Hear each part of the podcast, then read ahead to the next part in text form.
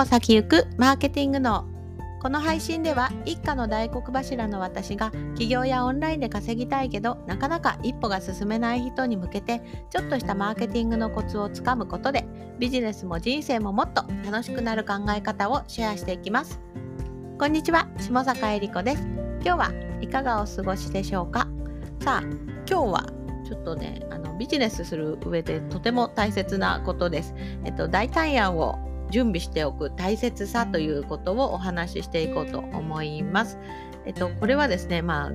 ままあ、なんでね今日これを話すかっていうと実はね私がずっと使ってきているあのツールがあるんですねクリックファネルっていうツールがあるんですけれどもそれがですねここの1ヶ月ちょっとぐらいですね非常に不 あの不安定というかあの不安定どころじゃないですねほぼ止まっている状態なんです。で、えーとまあね、システムの方にこう問い合わせしたりすごくしていたんですけれどももう拉致が開かないということになってまあまあね使い続けたかったんですけどちょっとそろそろうん本当にこんなにね長く使えないんだとちょっと考えないといけないなっていうところからあの、まあ、今日のあの議題ですね話題をお話ししようかなというふうに思っております。えっとまあねこれあの私が使ってるようなツール一つのことだけでもなくて、えっと、ビジネスしている人ってあの自分のプログラムとかサービスとかねあのあると思うんですね。ジャンルもあると思うんです。でもあのそれ例えばそれが一つしかアイディアがない、まあ、それはある意味強みでありすごく弱みでもあるんですけれども一つしかない場合ってそれがすごく特化することはできる反面万が一それがダメになった時にあの全然、うん、またゼロから始めなきゃいけないということに陥ってしまいます。でという私もですね、えーと、分かりやすい例で言うと私最初はあのクリックパネルをすごい使う人みたいにあの出ていったわけなんです。あのビジネスを、うんと、やる時にクリックパネルを教える人になろうっていうふうに思ったこともありました。で他の方でもですねあの特にツールに特化したあの〇〇のツールの専門家ってまああのもっと言えば LINE の専門家とかあのあとは他は何だろうワードプレスの専門家とかねそういう方もいらっしゃるのでまあいいだろうってことであのちょっとね専門性に特化した専門家になるっていうところでやっていこうかなっていうふうに思ったんですけれども、まあ、これのいい点はですね図ば抜ければもうこのこれを頼むならあの人クリックパネルを頼むならこの人みたいに認知してもらうのであの他にさ他のところ他の人に行かずに思い出してもらえるっていうのが一つすごくいい点ですね。でもですね逆にですねあの例えば今回のようにクリックパネルがダメになってしまった場合クリックパネルの専門家とかでずっと来ていた場合に、ね、それを使わなくなったら、ね、違う専門家になってしまうし認知拡大認知させるのもゼロから始めなきゃいけなくなってしまうので、まあ、そういったことを防ぐということが必要だよっていうお話です。要するに一つしかないと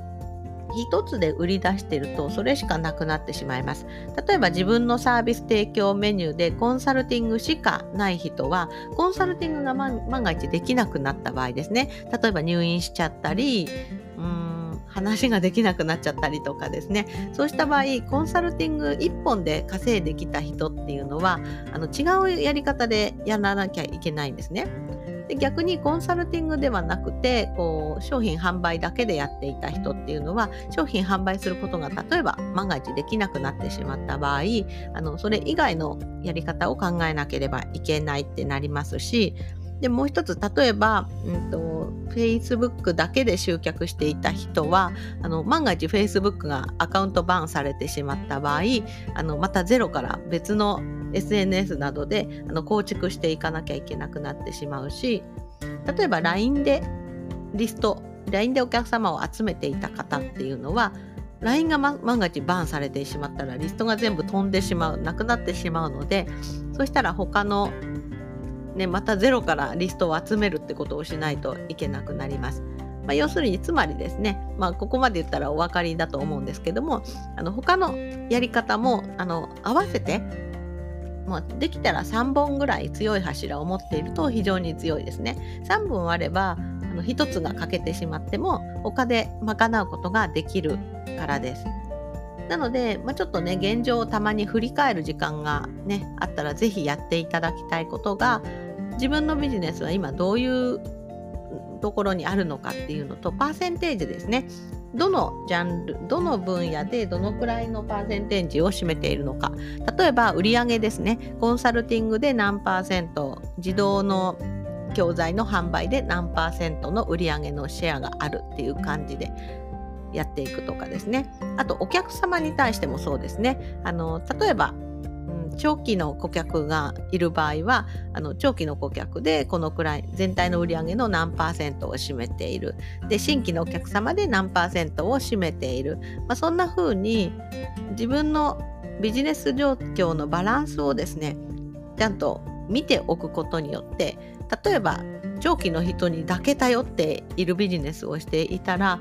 まあ長期の方が何名もいればいいですけれどももし数名という場合は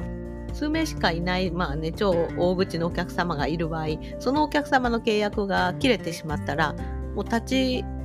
たちまち売り上げがなくなってしまうということになってしまいますよね。でまた新規ばっかりに頼っている場合は、まあ、新規顧客の獲得が難しくなってきた場合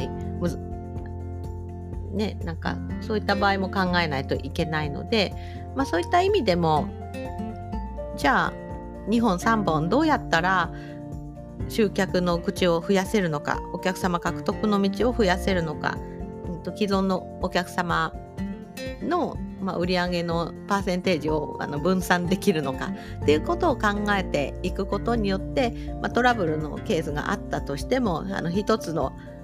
ことがダメになったとしてもすぐ切り替えがつくということです。はいなので、これをね、ちょっと考えてみていただきたいなというふうに思っております。でね、という私ものクリックパネルがね、今大変なことになっちゃっていて、まあ、ちょっと回復するかなっていうふうに様子も見ていたりとか、あと仲間だとか、あの周りの使っている方の現状とか、あと私のクライアントさんの現状とかもいろいろ見て、すごく考えてはいたんですけれども、もうどうやらですね、ちょっとこのクリックパネルはもしかして、現状ちょっと使い続けるのは難しくなってくるかなってちょっと